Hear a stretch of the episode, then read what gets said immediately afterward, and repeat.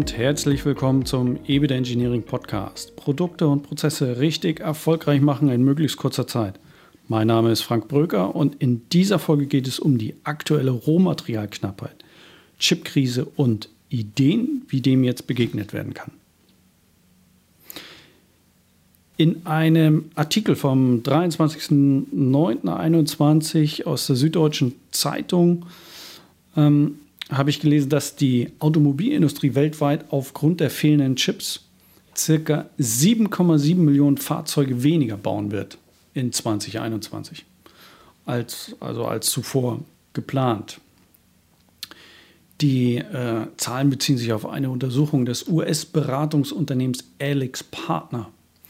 An anderer Stelle, ich glaube, das war in der Wirtschaftswoche, war es so ungefähr gleicher Zeitraum, war zu lesen, dass der Automobilzulieferer Schaeffler bisher mit 85 Millionen Fahrzeugen geplant war und nun die Planung auf 80 Millionen Fahrzeuge gesenkt wurde, also 5 Millionen weniger. Gut, Größenordnung sind ungefähr gleich, das andere bezog sich auf den Gesamtmarkt, wobei da auch nicht beschrieben war, was denn die Gesamtgröße ist, also dass man es prozentual mal nachvollziehen könnte. Aber man kriegt es ja wirklich in fast allen Unternehmen, die mit der Automobilbranche zu tun haben, mit, dass es absolut verrückt ist aktuell. Und auch verrückt ist aktuell, dass die Nachfrage schon wieder extrem gut ist und sehr gut gebaut bzw. verkauft werden könnte, die Vormaterialien aber nicht verfügbar sind. Zur Chipkrise meint der Vorsitzende von Daimler, Kalenius, dass die schlechte Versorgung sich erst in 2023 wieder bessern wird. Also wirklich noch eine ganz lange Zeit und Durststrecke bis dorthin. Und man hat jetzt ja schon lesen können, dass die irgendwie Parkplätze anmieten und irgendwie neu schaffen, damit sie da auf Halde produzieren können. Absoluter Wahnsinn. Gründe für die Chipkrise sind nach Expertenmeinung unter anderem die boomende Elektronikbranche und der gleichzeitig erhöhte Bedarf an Chips für die Automobilindustrie aufgrund der Umstellung auf Elektromobilität, wo dann wiederum mehr Chips in den Fahrzeugen gebraucht wird. Ich bin mir da ein bisschen unsicher, ob es wirklich an der Elektromobilität liegt. Ich glaube zumindest auch der Trend zu immer mehr wirklich High-End Elektronik im Innenraum, das ist wohl eher so der Grund, und Assistenzsysteme etc. Das wäre mit Verbrennermotoren wahrscheinlich ähnlich gewesen. Aber jetzt kommt es, die ohnehin knappen Kapazitäten sind, wie jetzt zuletzt in Malaysia auch passiert, aufgrund von Corona-Maßnahmen noch knapper als ohnehin schon. Ja, also da haben wir immer noch Corona-bedingte Störungen drin. Ist denn aufgrund von Corona-Fällen Produktionseinheiten halt geschlossen werden zeitweise. Und diese Produktionskapazitäten lassen sich dummerweise nicht so ohne weiteres ausbauen. Das dauert viele Jahre, bis so ein Chipwerk dann auch wirklich funktioniert, so wie es dann funktionieren soll.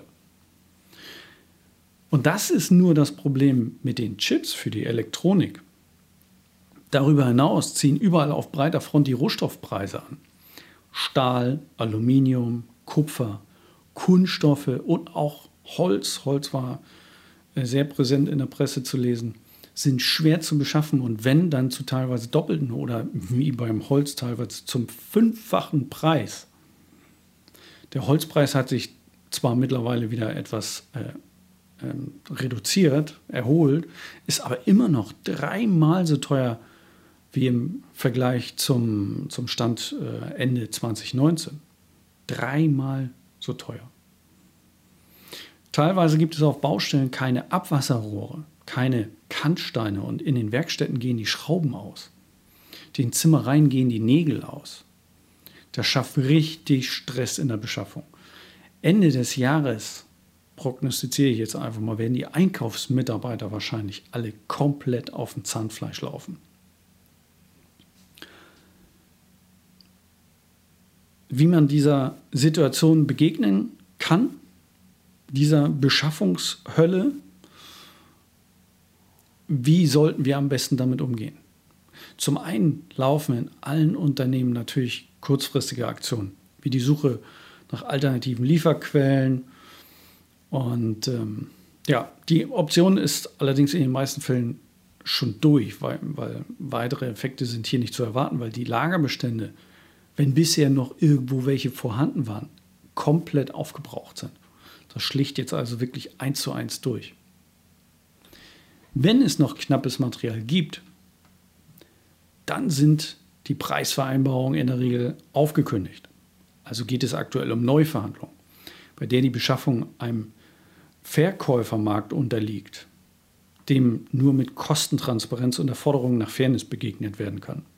Nach dem Motto, man sieht sich immer mindestens zweimal im Leben, sollte die Verkaufsseite den Bogen nicht überspannen. Machen einige natürlich trotzdem, werden dann auf lange Sicht sehen, was sie davon haben.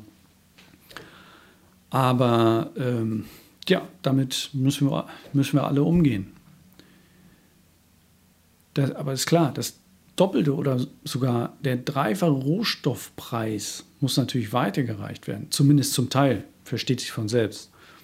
Und letztendlich erhalten die Kunden noch Ware, mit denen jetzt und auch in Zukunft die besten Geschäfte gemacht werden.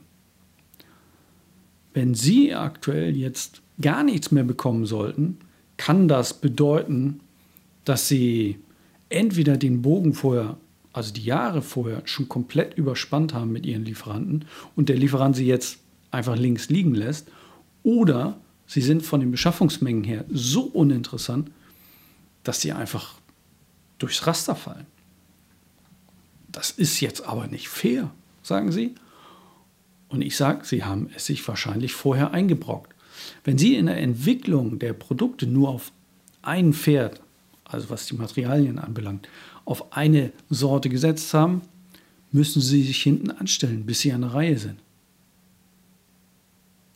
Oder, und das wäre im Vorwege wirklich clever gewesen, Sie haben bereits in der Technik, also in den Spezifikationen, berücksichtigt, dass die verwendeten Bauteile mit geringstmöglichem Aufwand gegen alternative Bauteile ausgetauscht werden können. Okay, Luftfahrt, Bahn oder auch Medizintechnik sind hier ein bisschen außen vor aufgrund der strengen Zertifizierungsrichtlinien. Aber der Rest sollte wirklich immer darauf achten, dass es zu jeder Zeit ausreichend Wettbewerb auf dem Beschaffungsmarkt gibt. Und das schaffen Sie am besten, wenn die verwendeten Bauteile möglichst einfach ausgetauscht werden können. Gut, jetzt ist das Kind in den Brunnen gefallen. Was können Sie trotzdem noch tun? Sie können systematisch Alternativen testen und einsetzen, zum Beispiel mit Hilfe der Wertanalyse. Das heißt, interdisziplinäre Zusammenarbeit in Gruppen bzw. in Teams, das muss ja von der Gruppe erstmal zum Team werden, aber gut, mit dann 5 bis 7 Teilnehmern, bestehend aus Vertretern aus Entwicklung, Einkauf, Produktion und Vertrieb, mit dem Einsatz der Funktionanalyse und einer strukturierten Vorgehensweise. Sie werden für die meisten Bauteile recht schnell Ideen mit Alternativen entwickeln, die einfacher zu beschaffen sind. Dann muss getestet und final die Auswahl umgesetzt werden. Das Herausarbeiten der Alternativen kann innerhalb von wenigen Tagen erfolgen, inklusive der Bewertung, was die beste Lösungsalternative sein wird, die dann auch beschafft werden kann. Sollten Sie die Wertanalyse-Methodik bereits in der Produktentstehung eingesetzt haben, ist die Chance sehr groß, dass Sie noch die Lösungsmatrix mit den gesammelten Lösungsalternativen zur Hand haben, was die Lösungssuche in einer solchen sehr angespannten Situation noch weiter beschleunigen wird. Lange Rede, kurzer Sinn. Gehen Sie systematisch an die Sache ran. Bezahlen Sie nicht jeden verrückten Preis. Suchen Sie systematisch nach Alternativen, die eingesetzt werden können. Und Sie werden sehen, dass sich die systematische, strukturierte Arbeit lohnt. Wenn Sie Fragen haben, wie das gehen soll, dann kommen Sie direkt auf uns zu. Kontaktmöglichkeiten finden Sie auf unserer Homepage unter ebd-engineers.com oder rufen Sie direkt an unter 04123 9369830. Wir unterstützen Sie sehr, sehr gern. Also noch einmal zusammengefasst, wenn auch Sie Beschaffungsprobleme haben, die nicht zu enden scheinen, dann verändern Sie gezielt Ihr Produkt, zum Beispiel mit Hilfe der Wertanalyse. Es lohnt sich.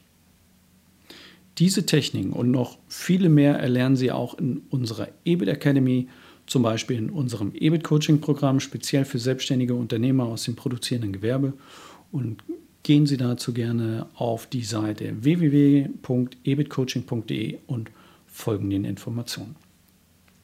Sollte Ihnen die Folge gefallen haben, dann hinterlassen Sie gerne eine Top-Bewertung, zum Beispiel eine 5-Sterne-Bewertung auf iTunes. Bei Anregungen oder konstruktiver Kritik kommen Sie am besten direkt auf mich zu und wir sind dann in der Lage, was anzupassen. Ich wünsche Ihnen in diesen anspruchsvollen Zeiten alles Gute, noch viele spannende Projekte. Ihr Frank Brücker.